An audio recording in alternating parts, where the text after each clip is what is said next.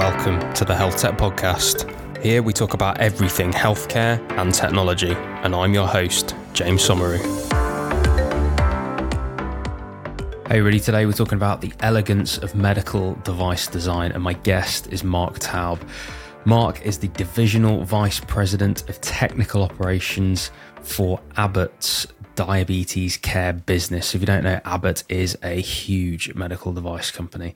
Um, and Mark has been this driving force behind uh, Abbott's new continuous glucose monitor, Freestyle Libre. Um, on this episode, uh, I I love this episode because uh, Mark indulged me with a little bit of chat about uh, what he's expert in, uh, the chemical makeup of adhesives, uh, no, no, less, but also how the design is built and the elegance behind the processes that lead to a continuous glucose monitoring uh, measurement made out of the interstitial fluid. Uh, obviously, we place it just behind uh, on the back of your arm there. Uh, so on this episode, Mark shares his personal journey all the way up to um, Abbott and everything that he's doing there. Uh, and we do talk about the te- the impact, sorry, that this technology is having uh, on real people's lives. So yeah, hope you enjoy it. So, uh, Mark, it's an absolute pleasure to have you on. Uh, how are you doing? Uh, terrific. Thanks, James, for uh, having me here. This is great. I'm looking forward to this. Excellent. Uh, you're very welcome, sir. You're very welcome. Whereabouts are you speaking to us from today, Mark? Where are you based? So, I am from the uh, Abbott Diabetes Care offices in Alameda, California. So, in sort of the northern part of Silicon Valley. Here, it's it's a little bit sunny outside my window. yeah. But I did Beautiful. spend three years in the UK. Oh, did you? Um, Whereabouts were you in the UK? Well, I was living just outside of Oxford. Um, we have a um, really an incredible site in Witney, um, so about 20 minutes outside of Oxford, and it was uh, fantastic. 2015 through 2018, um, you know, sort of my my little piece of living in the idyllic uh, English countryside. It was really amazing. Absolutely, none more idyllic than uh, than Oxford, particularly. Um, beautiful part of the world. Oh, that's lovely. And I imagine in California now. Uh, you mentioned that it's sunny outside. Thanks for that. It's really not here. We've had our we've had our week of summer. Um, so, like, as you know from being here for three years, it doesn't last very long. Um, but as I say, Mark, absolutely pleasure to have you on. Really looking forward to getting into this. Um, the way that we start these is to ask you to tell your story. So obviously a heck of a heck of a background to get you to where you are now. So tell us all about it. How do you how do you get to be the leader in Abbott that you are now? Yeah, so I, I really like to tell people that I'm on my first job. Um, that really uh, my my first job at a grad school, and um, I studied material science and engineering. And when I think about how I ended up here, um, you know, I, I, wish there was a master plan I could tell you, but um, we all know people with diabetes. I grew up. My mom was a nurse educator, a, a, certified diabetes educator. So I guess I always grew up, um, you know, um, talking about uh, healthcare and diabetes and awareness of it. She actually just retired this past year. She was a, a professor nursing at uh, New York University. So she, she just retired. So kind of a nice story there.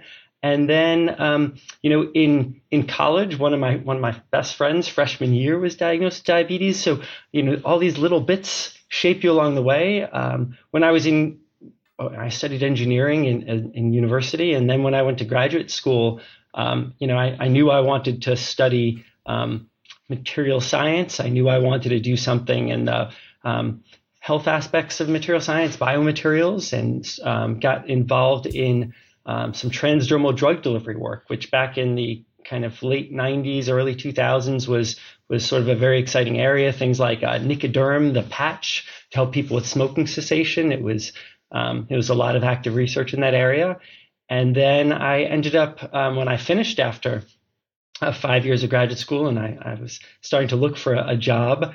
I had um, you know I sent my my resume around and um, my, my research was actually in so the adhesives that you use to attach transdermal drug delivery devices to the skin, and then the mechanical properties of skin itself. So quite esoteric, and um, you know, as, as, as PhD projects often are, they get quite narrow. And when I had been looking for, for work, I had um, reached out to a company called TheraSense, and I, I spoke to them, and they said, "Well, you know, kind of interesting, but what you do is so specific. I don't know if we have any need for that. And then I got a call back sort of a couple of weeks later saying, you know, actually, that's exactly what we have a need for. um, we had at the time, um, so continuous glucose monitoring was in its uh, very earliest days at that time, and they had a product in development called Freestyle Navigator, which is the predecessor for Freestyle Libre, and I'm sure we'll, t- we'll talk more about that. And they're trying to get it to stick on the body from three days to five days at the time, and um, I came on board to help with that, and um, I sort of never looked back. Um, it was uh, TheraSense ended up being acquired by Abbott in 2004. So I have, um, you know, nearly 19 or 20 years uh, experience with Abbott, and it's depending on, on when you start counting. And uh, you know, I've really had just these tremendous opportunities being part of this really um, nascent field of continuous glucose monitoring, sort of being at the right place at the right time and at the you know the cutting edge of this amazing technology that now Freestyle Libre is used by four and a half million people to manage their diabetes. And it provides people, they wear a teeny tiny device on the back of their arm and it measures their glucose readings every minute, sends it wirelessly to their to their smartphone or a reader, um, alarms them when their glucose readings are high or low, and lets them, you know, help them manage their diabetes. So it's been just an amazing ride. And now, um, you know, I mentioned I spent I spent three years in the in the UK, um, sort of in the early days of Libre. That's um, where we actually um, it's one of the places where we build the actual sensor. The part of the there's a um, when we think about the sensor, there's a little tiny sensor tail about width of three human hairs that's just under the skin, and it's what measures the the, the glucose values. And we, we make that in in the UK and spent you know three years in that site um, as we were essentially transferring and ramping up um, uh, Freestyle Libre manufacturing to that site. And uh, again, an amazing experience. And now to see the you know, kind of the difference that this product is making people's lives. And we've introduced um, multiple generations of the product now, adding features along the way, adding connectivity to um, uh, digital health tools and apps and um, you know cloud capabilities. That it's just um, you know, it, has been so fulfilling to to watch how this project has grown and the difference it's it's made in people's lives. That's an awesome, awesome story, and I am going to indulge myself here because um, I I think that it's fascinating that you can study biomaterials and do something at the level of designing the adhesive to stick to the skin and therefore needing to understand the properties of skin. And this, I suppose, really complex biology and quite literally biomaterials then to go on that biology that can then make what might be perceived as quite a small difference, making something more sticky, frankly. But what that actually means practically when you follow that through to the impact of patients is that the patch will stay on for two more days. That drug can then be delivered over those two more days at a more uh, continuous concentration that will have such impact on the patient with less side effects. Like there's all these things that you can tie to the impact of studying a biomaterial to essentially just make an adhesive stick for a couple more days. I don't know if you can remember much of, of that of that project and, and that write up, but can you tell me something interesting about that? I mean, what what was that? What, what were you actually doing? What's the science behind that? Like, what adhesive is it? Like, how do you even do that? Tell me something interesting about the the bioengineering of uh, of the materials to stick stuff into the skin. Sure. Well, well, thanks for that question. I don't get enough chance to talk about this. Yeah, right. um, but um, yeah, so I, the you know the adhesive is something that people really do take for granted. It just has to work. Yeah. But um, getting Freestyle Libre to last for 14 days was a critical part of being able to deliver the product um, and to make it available as broadly, um, to deliver it, make it as accessible as it could be, um, to deliver it at the price where it could yes. be in the hands of so many folks. Um, again, Freestyle Navigator, when it was first launched, was three days. Uh, uh, we launched as a five day product. Early in its development, as a three day product. But achieving 14 days, and this was at a time, I mean, there really aren't, I, I can't think of really any other on medical devices that are worn on the body for 14 days. And, uh, you know, especially when we first launched this product. And, you know, there were a lot of people who questioned if that would be possible. The stratum corneum, the top layer of the skin, it's it's it's regenerating, and the cells mm. last about 14 days. Your stratum corneum, um, you, you, know, uh, re- replenishes itself. So there were, lots of questions if we could do it. Um, but you know, we work with great partners and um, you know did did lots of, of work and lots of elements of the design of you know not just the adhesive but the backing of the adhesive and how it's attached to the the electronics of the device itself the the, the puck. Um, how to do that in a way that's you know healthy for the skin lets moisture pass through get, gets good adhesive. But really i think in grad school i learned um, you know a way of thinking and how to solve difficult problems and approach difficult problems that served me the best through my career. I really I studied fracture mechanics, and the um, human skin and adhesives was um, you know that was the, the project in which I, I, applied that work. And you know there's multiple layers of the skin, and understanding how those layers adhere to each other and how they um, dissipate energy um, and bond to each other. But it's really you know in grad school I learned I learned how to digest a problem, how to define the problem, how to solve it. And I think that holds you well, you know, as, as an engineer through all aspects of, um, you know, solving difficult problems. And if you think about continuous glucose monitoring, there's there's more than a handful of them. Skin adhesive is a great one, but um, you know, getting a sensor that can accurately measure um, glucose for 14 days, um, you know, for, for all people is is is a challenge. And you know, I think we've we've done amazing things there. Yeah, it's it.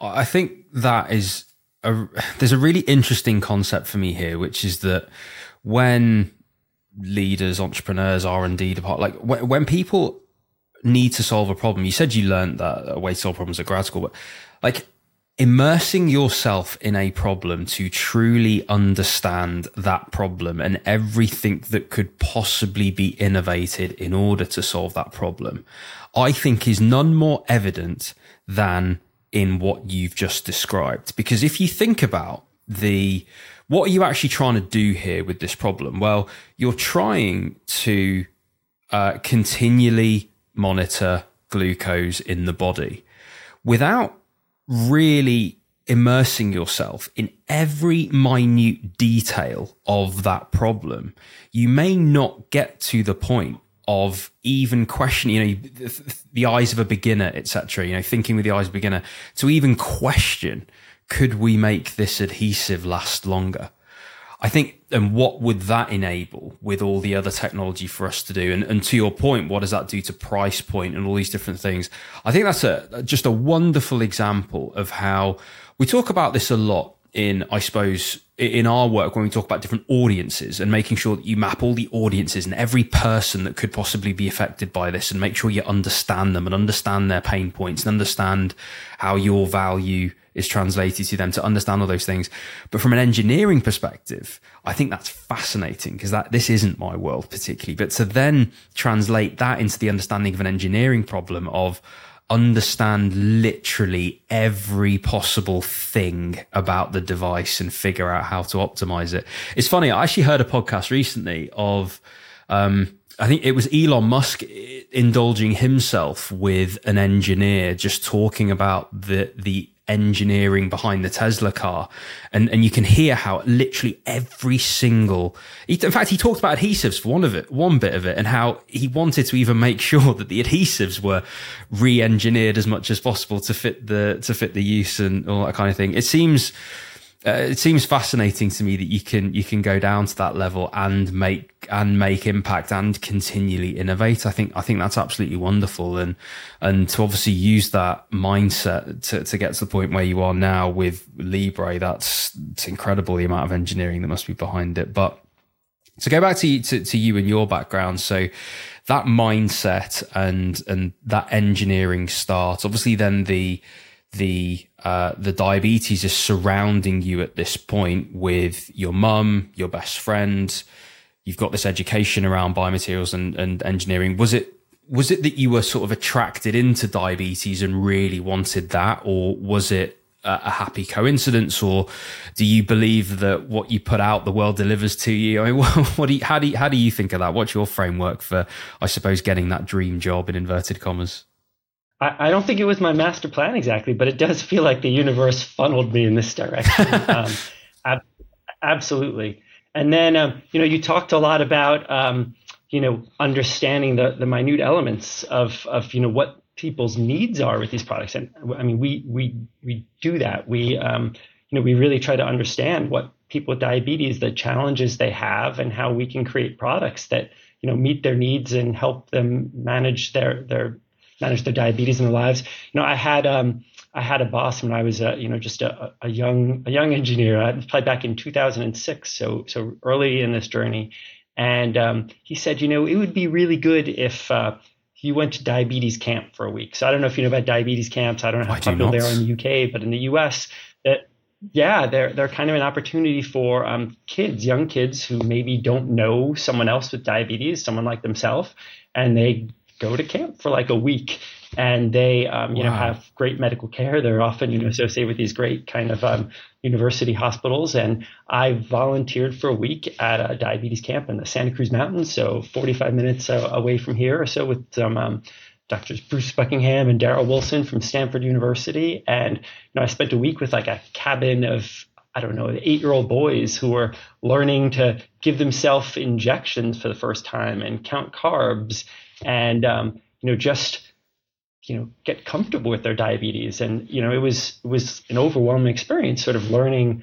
um, and just seeing what they were going through. And this was in the early days of, um, you know, we didn't have a continuous glucose monitor on the market yet, but it was in clinical studies, and I think some of them might have been wearing the device um, in these DirecNet um, mm-hmm. pediatric um, studies that were going on, and um, you know just watching them and how they were managing their diabetes. I mean, it's inspiring, but also just you know creates those connections and helps you realize how the products you make, you know, can improve people's lives and the, the differences they're making at, at that point, and just you know how much more opportunity there there was um, to help you know get rid of some of the the, the, the difficulties having diabetes, the the cognitive burden of having to figure out your dose, the the pain of doing finger sticks.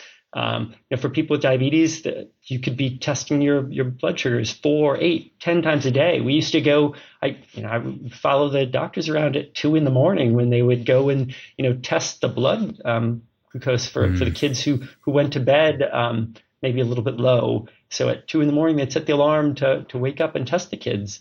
Um, so just an amazing experience that helps you know reinforce the need for a continuous glucose monitor that gives a parent the confidence the confidence to be able to you know put their kid to bed knowing that you know they're going to wake up with an okay glucose. And if the glucose goes low they're going to you know be alerted in the middle of the night and be able to wake up and and um, give some carbohydrates, give that orange juice, but more importantly, to to help them go to bed with the right glucose level to you know hopefully prevent that from happening. But just the peace of mind and the confidence that mm. that comes from having these technologies that you know are always watching your your kid and you know helping keeping them out of a troublesome situation.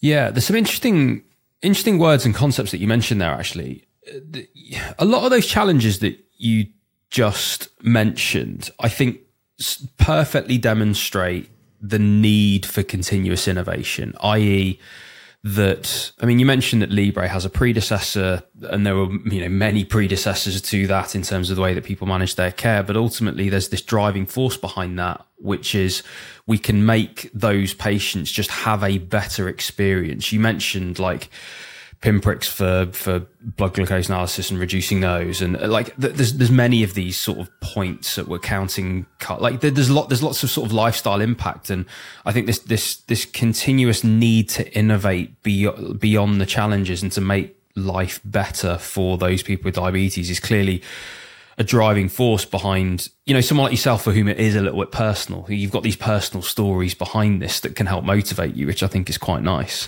Um, but you also talked a little bit there to, to responsibility and trust that ultimately these devices and the accuracy of them, the sensitivity, the specificity, it actually matters. It matters at a really kind of critical level that they do just work. They can have bells and whistles, but the fact that they just work and do what they say they're going to do. Um, and also then the metric that that actually provides, which is peace of mind and confidence. Two things that you've that you've mentioned there, which I think that's a real interesting journey through that problem for me. Actually, when you're not thinking about necessarily the engineering or the commercials, but it's actually just thinking, how do you actually make people's lives better? That that is that that's more the sort of impact journey, I would say, of of understanding the need to innovate and and understanding the responsibility and then getting to a point of confidence. That is a really nice story through through the impact of the innovation. But I'd like you to tell me about Libre, and I'd like you to tell me about it um, from or tell me about the engineering and the technology behind it. You mentioned some of it there. You mentioned the three human hairs and width of the sensor. You've mentioned the adhesive, which we've talked about.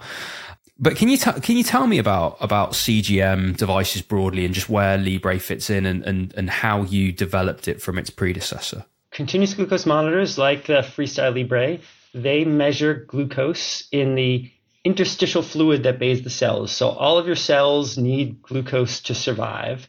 And uh, whereas when you do a, a, finger prick to get your glucose value, you are you know, getting a drop of blood and looking at the glucose level in that drop of blood.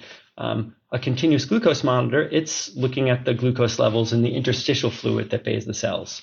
Um, so, so a l- little bit difference in there, but because the, the glucose comes in the blood, the numbers are um, they are representative of the, the glucose values that you, you would see in the blood. And we spend a lot of time trying to understand that relationship between the two of them and developing algorithms to make sure that, um, you know, the glucose values in the interstitial fluid that we're reporting um, are, are very accurate and, and match those reference values that are, are taken from the blood.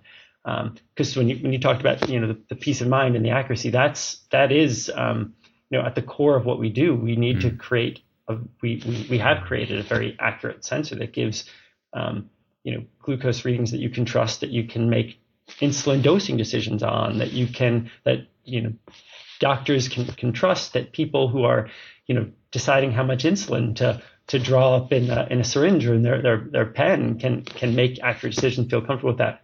But essentially, there is a um, a small sensor tail again, about three um, the thickness of three human hairs, and there's a little bit of um, chemistry on that, um, an, an, enzyme called a glucose oxidase, and it um, reacts with the glucose in the interstitial fluid, and we're able to generate a current on that sensor that we can measure that's proportional to the amount of glucose. So if there's more glucose, we measure higher current. If there's less glucose, we measure less current. And then we are able to calibrate that um, that sensor reading um, based upon some work we've done in manufacturing and understanding the relationships of, of um, the performance of our sensor, and we are able to present a glucose reading to you. So there's um, inside the device that's about um, the size of um, a couple of pennies, and I've, I've got one here. Maybe I can, I can grab that. Hopefully that wasn't too bad. Um, so this teeny tiny device that you'd wear on the, the back of your arm, um, and you know again, about the thickness of, of two coins, about the size size of a coin you wear it in the back of your arm, and it has um, it has Bluetooth in it, so it's sending those values every minute to your smartphone or a reader that we make available. It has um, NFC in it, so like the the Apple Pay technology that you use to uh, to buy your coffee at Starbucks, that allows you to activate the sensor, pair it with your phone, um, send all the Bluetooth secrets over to, to give you, you know, a, a, an accurate and reliable connection.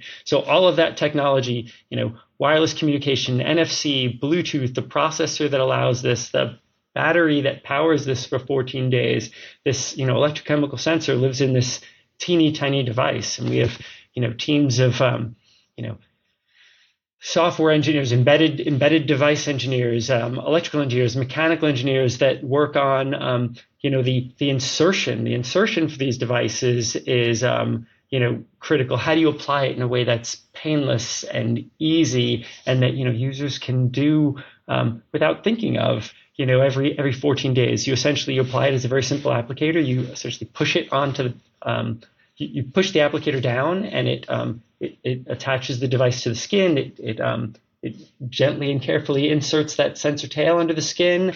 Um, and then um, you know, you peel it off like a Band-Aid at the end of 14 days. So you know, every aspect of the device was designed to be um, easy to use. Um, that it could be done with with with really no training. These devices are something that you know you get and you need to be able to use it essentially right out of the box. So there's a little tutorial that walks you through it in the app or or the reader, but but you you you apply it yourself, you you activate it yourself, you get the glucose readings, and they're designed to be um, you know very easy to understand. And we we tried to you know from the beginning we were trying to design Freestyle Libre as a blood glucose meter replacement. That it wasn't designed to be like a, a niche product as some of its predecessors was, but to be a um, really a, a, widely available product that could be understood by by really all people with with diabetes. So not just the um,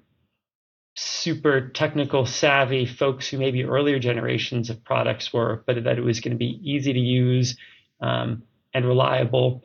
And you know, a key part of that was getting rid of user calibration. So earlier devices required you to um, calibrate the sensor readings with finger sticks. So um, you'd have to do two or you know um, two finger sticks a day, for example, or the early free, freestyle navigator, the predecessor was five finger sticks over the five days of, of its wear, um, and that you know added complexity. You had to do finger sticks at the right time. Um, if your finger wasn't clean or your technique wasn't good and you got an inaccurate finger stick reading, then that would affect your, your sensor readings over time. So it was a key element for us to be able to develop a factory calibrated, the first factory calibrated device where out of the box it gives you accurate glucose readings.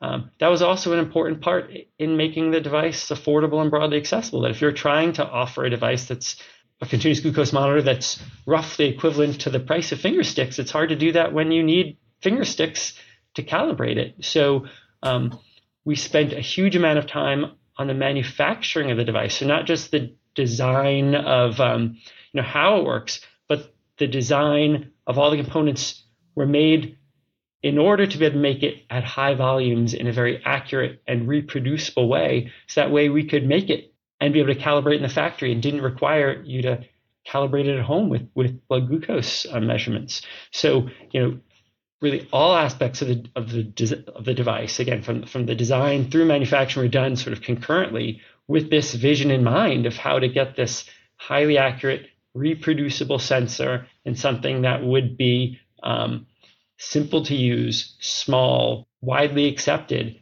and then it could be offered at a price that would make it you know reimbursed. Um, you know there's, there's we have great stories. It's in you know freestyle libre is in more than 60 countries. It's reimbursed um, you know, I think in, in more than 46 of those countries now.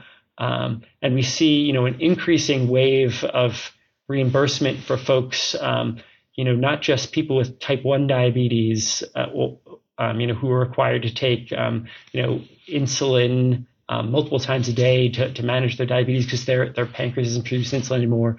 Um, but even, you know, type 2 diabetes folks on multiple daily injections on basal insulin, even early and earlier in the type 2 diabetes progression, there is um, you know, increasing understanding that devices like Freestyle Libre, like that Freestyle Libre provides you information that you can use to better manage your diabetes. You can see how your meals and your exercise affect your glucose readings and make decisions that improve your health. And you know, we've done outcome studies and we've done meta-analyses and we have lots of real-world evidence and you know this device is widely used in these you know national registries and you know, there's just this growing body of evidence that people who use continuous glucose monitors are able to achieve better control of their glucose and better outcomes. Um, more time in target glucose ranges reduction a1c reduced hospitalizations improved quality of life.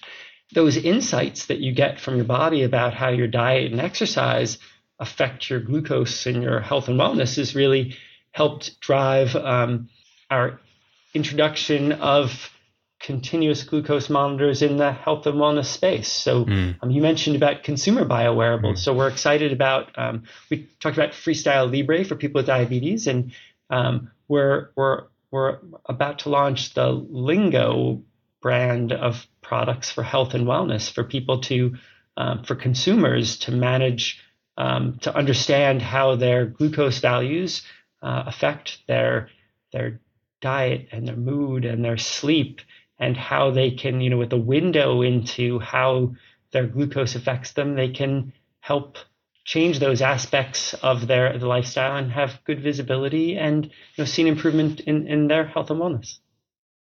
Awesome. It's a heck of a it's a heck of an education that into um, how to build a, a, very important and widely accessible medical device. Um, well, first of all, I just want to comment on like how beautifully elegant the sciences behind a continuous glucose monitor. I actually, it's a bit criminal that I didn't know this, but I, I didn't know that actually what you're doing is oxidizing the glucose and then measuring current. I, I, I hadn't appreciated that. And that, that's so wonderfully elegant how the, the chemistry, the physics and the biology just come together there to actually give you a value that can be continually tracked over that period. I, th- I think that's so elegant and so so wonderful. But I think what's also elegant and wonderful in in the way that you've explained that. So I've actually just spoken to someone who um, is in patient experience at Novo Nordisk on this podcast. I actually spoke to just before just before this this recording actually, and it's interesting to me how you and and how she have talked about how important the patient experience is when you're considering innovation. And what you've talked about there, you mentioned quite a lot of things that you considered very, very intentionally to make the experience for the patient better in terms of the way it's applied, in terms of the way it stays on the skin, in terms of uh, like lots of things like the patient experience is really is really important what is the driver behind that for you as a as a company? Is it is it competition in the market that's going to drive you towards that in part? Is it a more intrinsic driver? And I know, of course, the answer will be in some part, probably both of those things, and probably more intrinsic. But it seems to me that it's a really big deal. And obviously that's wonderful. It's great because it seems like so many devices that we encounter in hospitals are designed by people that have never, clearly never had to have them used on them. Um, and there's a, a, a big hangover from devices made probably almost 100 years ago. But it seems like here in this space, particularly in diabetes, there's, there's, there's rapid innovation and there's a real, there's a, just a real cohort of companies and people and innovators that, that really just care about the actual patient experience here. I'm just trying to understand the drivers behind this. If can you shine some light on that for me? Because I'm wondering how this can be scaled into more, more, uh, more disease areas or more, more medical device areas. Yeah, James, that's such a, such a great question. So we are um, this amazingly intimate device that you wear on the back of your arm. You know, for 14 days, maybe every day of your life. And, uh, you know, it is, it is on you. It is measuring your glucose readings. It is, it is helping you figure out what to do to manage your diabetes at all the time. And we are at this interesting space where it's, um, it's a medical device, but it's this very consumer product. It's, um, you know, it's, it's, it's on your smartphone. It's, you, you can you know, in some countries you pick it up um, in in the in, in the pharmacies in the, in the, in the druggist. Um, uh, you you pick it up like that. It is this amazing consumer product that is a medical device, and we we've taken you know influence from sort of the best of of both of those worlds. Um, you know, we we understand people with diabetes really well. We have a long history there. You know, before we made continuous glucose monitors, we made um, glucose test strips and understood the needs for people with diabetes, um, you know, incredibly well. And we spend a lot of time trying to, um, you know, understand who that person with diabetes is. Well, um, and there's there's not one person. You know, there's just there's um, you know this incredibly heterogeneous group of folks, but sort of dissecting them and understanding um, what their needs are and developing products that that help address those needs. And at the core of diabetes is measuring and controlling glucose values. And you know, Freestyle Libre, we designed it to be really simple and elegant and um, again intimate that you're you're wearing it and it, it is it is part of your life, as small a part of your life as we can make it, but it's something you you have a relationship with. Um, you know, I, I love um, you know going online and seeing people you know holding up their their phone showing their glucose values and their traces or their you know posting you know pictures in their wedding dresses wearing their freestyle libre sensors you know proudly on the on the back of their arms. Um, it is this just um, kind of amazingly um, intimate experience that people have. And and you know i think we take the responsibility of that very seriously. And it's it's made us design these products um, with that user and the, the relationship with the product um, really carefully uh, you know always at top of mind yeah i think what you're talking about there actually is when we think about sort of the why is so consumers have choice there and I think consumers therefore have choice in how they want to manage their diabetes. And it's that choice that means that if you have the most user friendly, the most joyous, the easiest to use, most accurate, etc. product, therefore because the consumers have choice in in where they go and where they put that money they can make a decision that is going to influence then the engineering of the product frankly to make it the best it can be in the categories that are important to those individuals because they're they're the ones with choice. And i think that's a really important point i think about consumer wearables which is that just simply the model of the people making the buying decision are also the user I think that's a really important point to mention that drives innovation. And I, I, think one one problem that I've got with hospital systems and that we've got in the UK in secondary care and the way that devices are procured for us in here in the UK is that the buyer is not the person whom the machine is used on, the device is used on, the software is used on. And when you divorce the buyer and the user, then actually the buying decision is not one that's housed in what's most appropriate for the user. And that's what I struggle with economically with a more kind of system and hospital system and uh, like level economy. Whereas here, when we talk about consumer wearables, we can see it. We, we, you see the innovation, and you can you can feel like the the positivity around all these engineering decisions around the adhesives and engineering decisions around like how thin that needs to be in the app the, the process by which it is just applied to the body and where it is applied and all these things this can have a huge impact because it really matters where those individual consumers are going to put their buying decision. And so this has to be taken into account.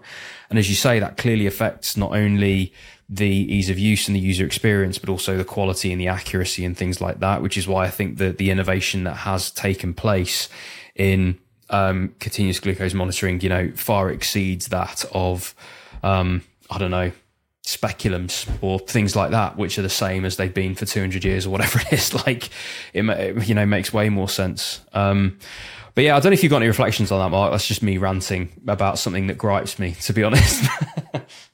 no, I, I think you're exactly right. Um, consumer choice um, does play an important role and um, helps drive us. You know, making the device small is um, a big engineering challenge, and my team was was driven on that. For Freestyle Libre 3, it was we wanted to be as small as we could possibly be, and the device is it's less than three millimeters thick, and um, you know these there is a size on the device when you don't know you're wearing it, and I don't know what that line is, but Freestyle Libre 3 is it, it, it's at that level where you you really you you lose the fact that you're wearing the device because because it's so comfortable.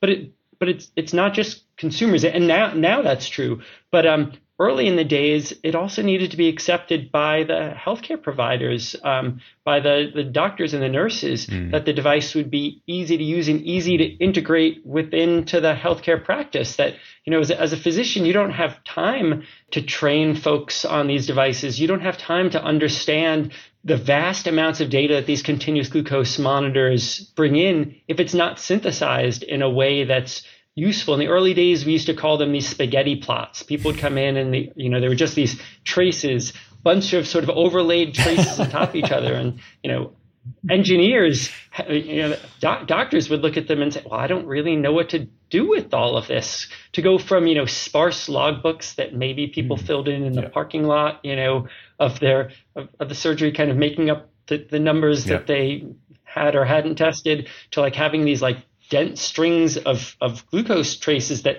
sort of highlighted all the wrong things. You'd look at the one trace that's a little bit high because it stood out and not like the, well, what does most of the data look like? So we worked very closely with um, folks like the um, International Diabetes Center um, um, and folks like uh, the Joslin Clinic to come up with reporting approaches where we can take these you know vast amounts of data and synthesize them. Things like the ambulatory glu- glucose profile, which sounds complicated, but it's a way of looking what a typical day mm. looks like. How does your median glucose trace mm. look like? And what is um, you know your bands and um, your five and ninety five percent glucose ranges? So it highlights what does your average glucose look like? What do the extremes do? And brings your attention to where problems are. And we've developed reports that you know sort of break the day into you know, the different meal times and night times and highlight areas that you know as a as a as a physician or a healthcare team you should be looking at because here's a time where they have a tendency to go low or a high. So we've spent a lot of time trying to make the data um, you know tractable, um, make it so that you know, as a, as a healthcare provider, you can you can understand you have the expertise to do that, yeah. but just make it easy and that it works within the, the physician An workflow yeah. that you don't have to spend, you know, yeah, that you know you don't have a, you don't have a lot of time. We hear that with every every healthcare provider we talk mm-hmm. to, um, how how little time you actually have with with the patient. So how can we make that as as meaningful and you know give you reports that you can sit and show the patient and highlight areas. Um, but it's also interesting that we know in our studies, in a lot of our studies, um, they have a, a, blinded portion of wear, where a subject, where someone in the study is wearing the device and they can't see the glucose readings. Um, they have a device. They have a device where we essentially masked glucose readings, and then we give them the second sensor and we unmask it, and they can see the glucose readings, and we see a huge difference in their management of diabetes, like instantly when you unmask a device. That people, when you give them access to glucose readings in you know this painless way, in um, you know in a way that's easy to understand, with with continuous glucose monitors with Libre, Freestyle Libre, you see your glucose reading where you are at that instant.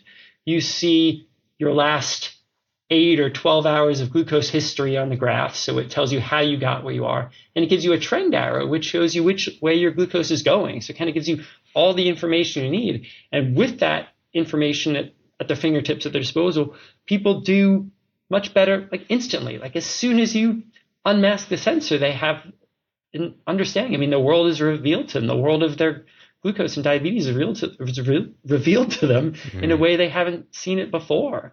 So it really, you know, you talked about customers and consumer choice. It's, you know, we have lots of customers. It's the healthcare teams. It's the, it's the payers, if it's the you know the if it's the NHS, if it's in you know commercial insurers in the United States, um, but it is also that that end user, the person mm. who's buying a device and wearing it every day to manage the diabetes. So so we think about all of those customers along the way, mm. and that's probably isn't true of the the speculum manufacturer. Although I have to say, I was at I was at a, a conference at, at Stanford um, just last week, and there was a, a new design for a a home um, uh, sort of a home collection device. So not not quite the um, yeah. not quite a speculum, but a really elegant way to wow. be able to um, do some of those tests at home. Wow. Um, yeah. I want to get them on the podcast too. That's very interesting.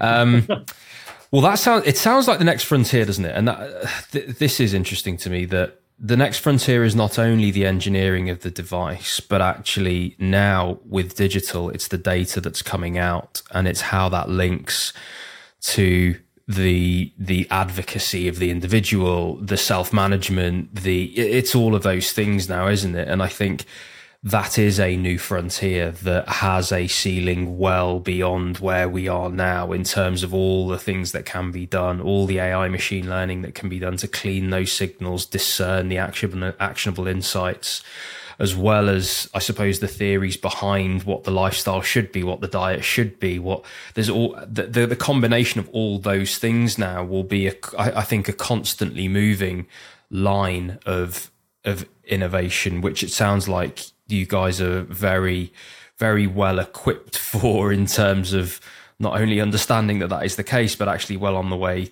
to realizing it.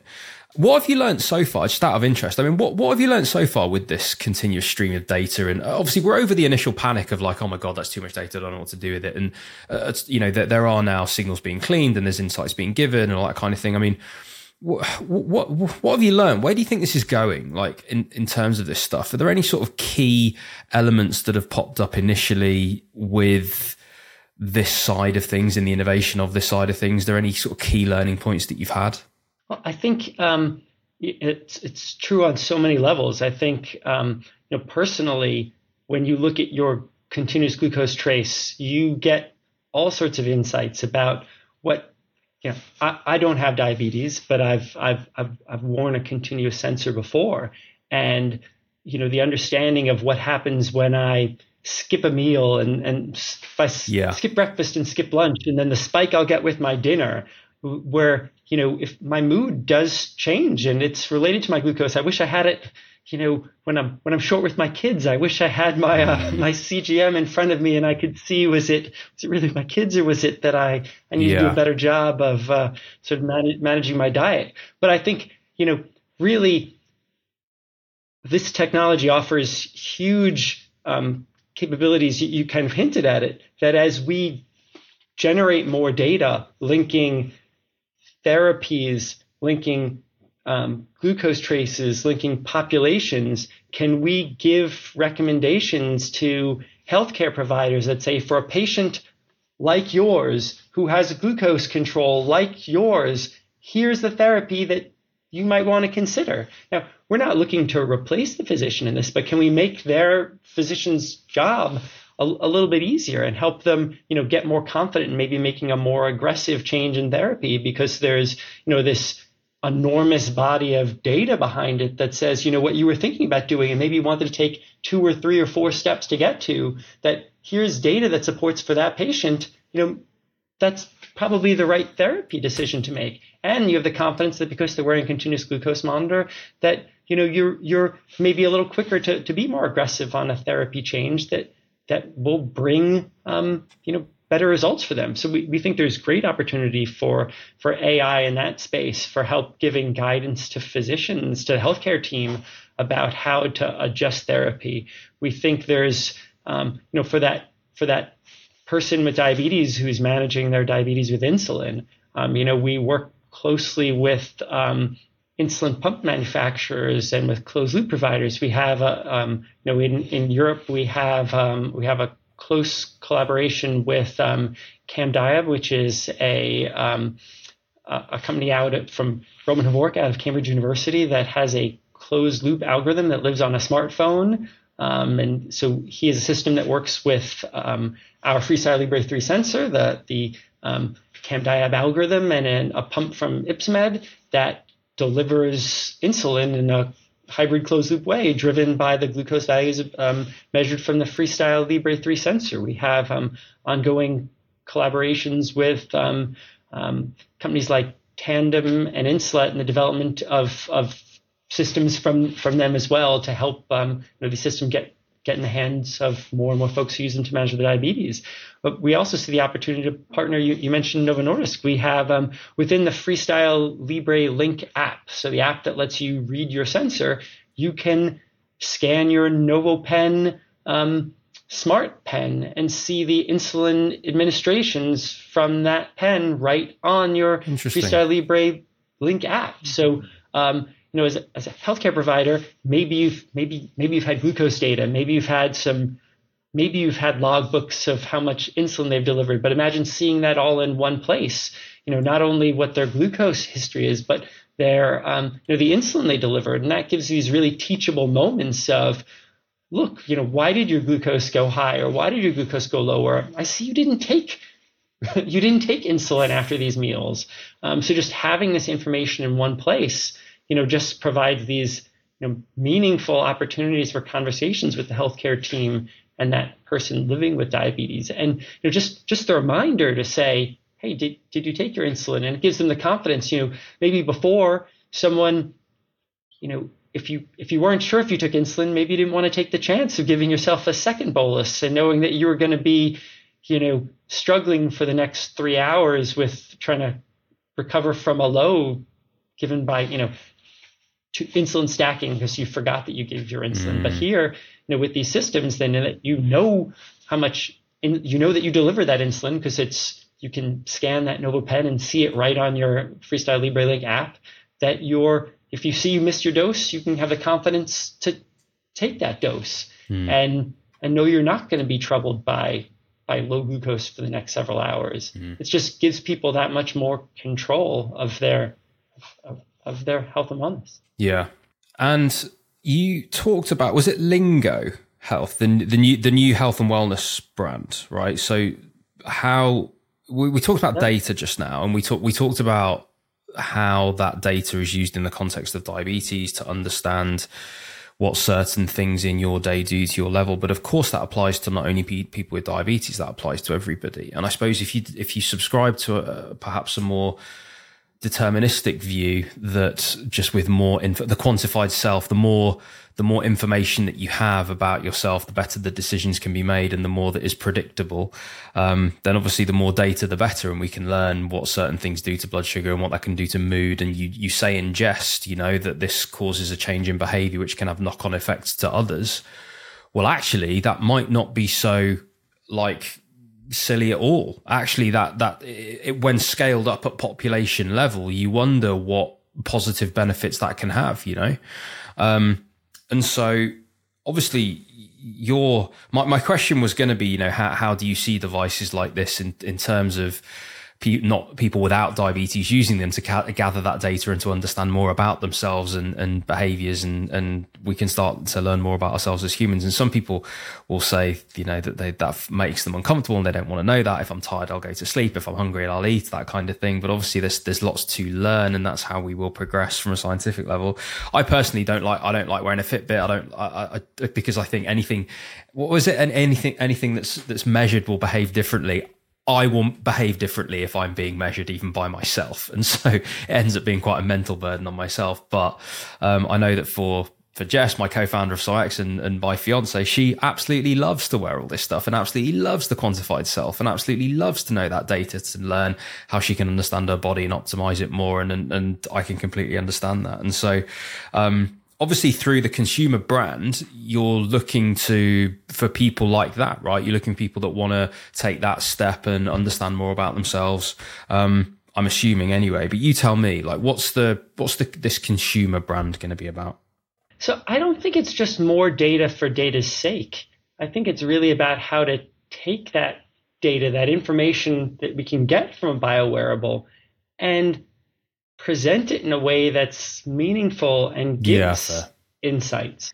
So we, we're spending a lot of time and we really understand for people with diabetes how to give them glucose information in a way that they can get the insights that they need to manage their diabetes.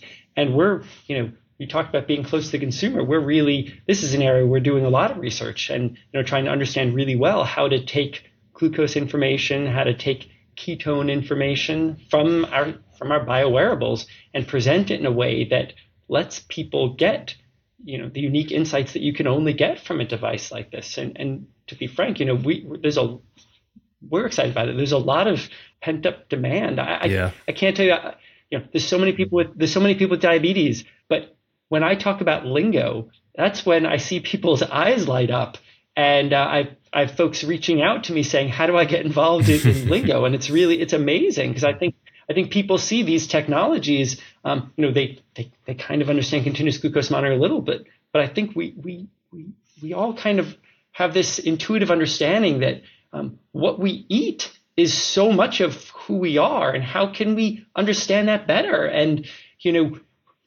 you know that there are certain meals where after you eat it you're you know you're you're exhausted or mm-hmm. you have you have better energy how can how can you get better insight about that how can you sleep better how can you um, maybe manage your weight better how can you change your mood i think there's there's a lot of interest in that um, you know we talk about glucose we talk about ketones a lot we talk about lactate for for lingo um, you know the, the keto ketogenic diet um, is very popular these days um, it's a it's a hard diet mm-hmm. that um, you know you don't have to eat. So, so people who don't know, ketogenic diet is a sort of a very low carbohydrate diet, or you know, exceedingly low carbohydrate diet. And um, when you avoid carbohydrates, your body burns fat, to for energy, and that creates um, an elevated level of ketones, ketosis. And if you're on a ketogenic diet, that's a desirable state to be um, to be in ketosis. But people don't know if they're in ketosis or not, and they don't know if the, the little snack they had took them out of ketosis. So a lot of people stop a ketogenic diet because they they find it frustrating. They they don't lose weight because they did are they actually in ketosis? Well, with a product that measures your ketones and reports it to you, you can you get that immediate feedback. Are you are you achieving ketosis? Are you in that desired state where your body's burning fat? And then you know you, you know it, and then you start to see the positive feedback of you know hopefully you're, you're, you're losing weight or achieving what your goals are, um, and then um, you get that sort of virtuous spiral, and that's that's something that you wouldn't really be able to see without a sensor that measures your ketone levels. Mm. So, um, you know, that that's one aspect. And again, for, for glucose, I think there, there's similar things. There's there's lots of data out there about um, you know people whose glucose they have, they have, greater variability, and if their glucose dips lower after a meal, they're more likely to um, consume more calories in a after that and the sort of the, the next meal. So what can you do to keep your glucose levels, you know, in a tighter range. Again, even for people without diabetes. Um, and I, I, think we're all sort of intrigued in how knowing more about your body and what you're doing can can help you make better choices or choices that are you know personal for you along the way. But again, it's all about taking that that that data that comes from the, the, the biosensor and um, the biowearable and presenting it in a way that lets people get that information um, easily and be able to take meaningful insights from it. I think that's a really good point. I, I think the points you made are excellent there. And, and actually, the phrase I like is that it's not data for data's sake.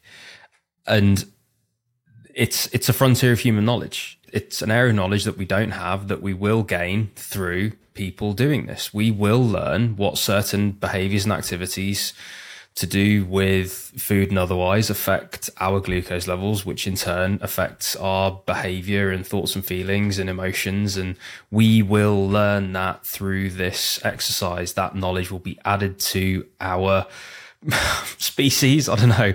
It'll be added to us, but we will then behave differently as a result, as we, as we have done for thousands of years with more and more information. So I love that. And I love the, how that really f- falls into, well, at the end of the day, it's as you say, it's not just about collecting data for the sake of it. It's actually moving us more to this preventative health model of how do I just continually optimize my health? Just how do I make the good decisions, or at least tell me what the good decisions are? And this is how we get to more of that knowledge. So I think it is really interesting from that perspective. Is there anything else you wanted to cover, Mark, just out of interest? Is there anything particularly that we haven't touched on yet that you wanted to bring up or mention? You know, I, I think we've touched on a, lot of the topics here. Um, to me, I think it's just really important that your listeners understand that the biowearables that they are this new frontier for people with um, diabetes. They've demonstrated how well people can use the data that's available from you know, products like the Freestyle Libre to help manage their diabetes, and that you know there really is the potential now for these products to you know, offer this unique insight into um, health and wellness for people outside of the diabetes space as well. Um, when we developed Freestyle Libre, we knew it was um, it had tremendous application. That it was a platform that um, it could be used for people with diabetes. That we we had visions that someday maybe it could be used for people with outside diabetes, and we're we're, we're that's starting to come to fruition now. We think that you know there's lots of other opportunities in healthcare as well, that there are other medical applications for continuous monitoring. And we have very active programs looking at other you know, medical applications for continuous monitoring too. Where are things that, um, you know, as a physician, you probably have lots of ideas for things that you know you could monitor um, every minute that you would get unique value of that. There's so many tests that we do today that are limited to where you can do them. Can they only be done at a hospital? Can they only be done, you know, in certain locations that um, you know move around frequently? And maybe in the hospital you can do it every four hours or every hour. But like, what if there was information that you could have at the nurses station every every hour, you know, providing you uh, alarms when um, it's crossing certain thresholds. You know, how much of a of a burden can you can re, can you reduce from that nursing care in the hospital and just um, you know improve outcomes by having access to this data. So so I, I think we're just at the tip of the iceberg really of um, this continuous continuous analyte monitoring that we get from biowearables. And you know, diabetes has been an amazing place to introduce this technology, but um, you know, we'll, we'll we'll see it come out in other in for other medical analytes, and we're going to see it come out for consumers. And um, you know, I, I can't think of a better place to be right now than the, than the job I have, where it's taking these um, sort of crazy ideas and understanding the needs of consumers and healthcare teams and payers, and figuring out how we can you know create these products that are going to continue to change just how healthcare and health and wellness is done. So one more final question from me. Um, well, final proper question from me before we uh, before we wrap up. If I take you full circle back to the engineering, um, and when you think about the continuous glucose monitors now and and Libre three that you've got now, when you think of Libre four, five, six, ten, and whatever next generation devices are around, from a from an engineering standpoint, where do you think this goes next? Where do you think uh, the innovations are? Is it in the materials? Is it in the broad structure? Is it far more in cloud and data and the the move of information? Is it that we're capturing different information? I'm super interested. Like, what what do you think the innovations are from here? It's really in all of those areas, which is uh, um, both uh, exciting and, and, frightening. We've talked about, um, we have in development a continuous glucose and ketone sensor, so a combined sensor. Oh, wow. That with, you know, one device, the size of the Freestyle Libre 3, you know, a um, couple of pennies on the back of your arm, that'll measure glucose and ketones. So for people with um, type 1 diabetes, for example, that are at a high risk of uh, diabetic ketoacidosis. Yeah, so I talked about um, ketones being, you know, raising ketones are interesting for weight loss, but for people with diabetes, high ketones can be deadly, and it mm-hmm. happens mm-hmm. when there's not enough, um, well, in, when there's not enough insulin in, in the body, essentially, and um, when the body breaks down fat, that um, you can develop an acidotic state, and that's you know incredibly dangerous, and people people die from it.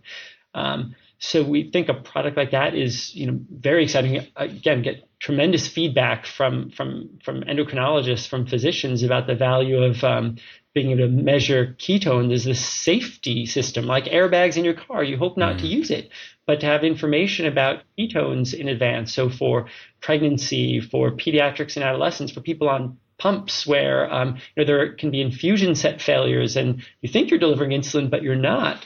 Um, that an an early warning um, through the detection of elevated ketones, preventing um, diabetic ketoacidosis from occurring, the value of that. But there are interesting classes of drugs called SGLT2 inhibitors that are really exciting and have all sorts of benefits for um, heart and kidney health, but they um, they can result in something called euglycemic um, ketoacidosis, where your glucose values can be normal, but your ketones can get elevated. So they're not approved or cleared for use in people with type 1 diabetes because of that risk. But maybe with the development of a glucose ketone sensor, that pharmaceuticals like, like that will be available for people with type 1 diabetes. So, so incredibly excited about this combined glucose ketone sensor.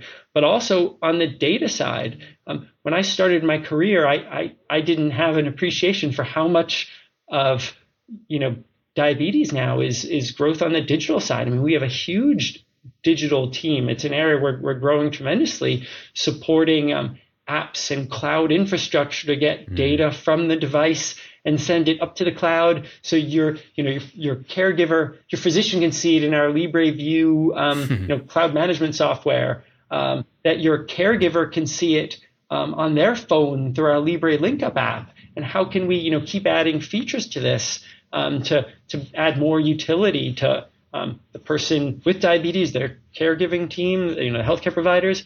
How can we um, get better insights for you know as we move to earlier and earlier in the type 2 diabetes disease progression?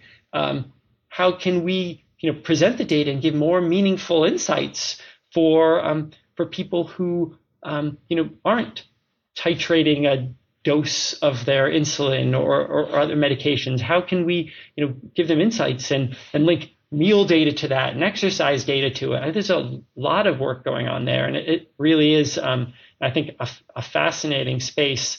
And you know, again, it's sort of being at the right time in the right place, and with hmm. AI, you know, emerging in ways that there's, I mean, the world's conversation has been about AI in the last six months or nine months. Mm. I think we see the capabilities for that on giving insights to people um, that was probably never before possible. So, um, you know, excitement on the device side, um, excitement on the digital side, excitement, um, you know, on being able to our, use our chemistry. And you know, we talked about uh, the the elegance of an enzymatic sensor to mm. measure things bes- besides glucose as well. It's uh, it really is all those things coming together. So I, I can't think of one area of, of my team here that uh, not doing just amazing stuff that's going to be leading to the next generation of these products that, you know, uh, where, where, we're going to be in five years is going to be amazing. In 10 years, I, I, I can't even imagine really. Awesome. You're not going to be out of a job anytime soon, are you, Marc? Plenty to do, plenty to innovate in.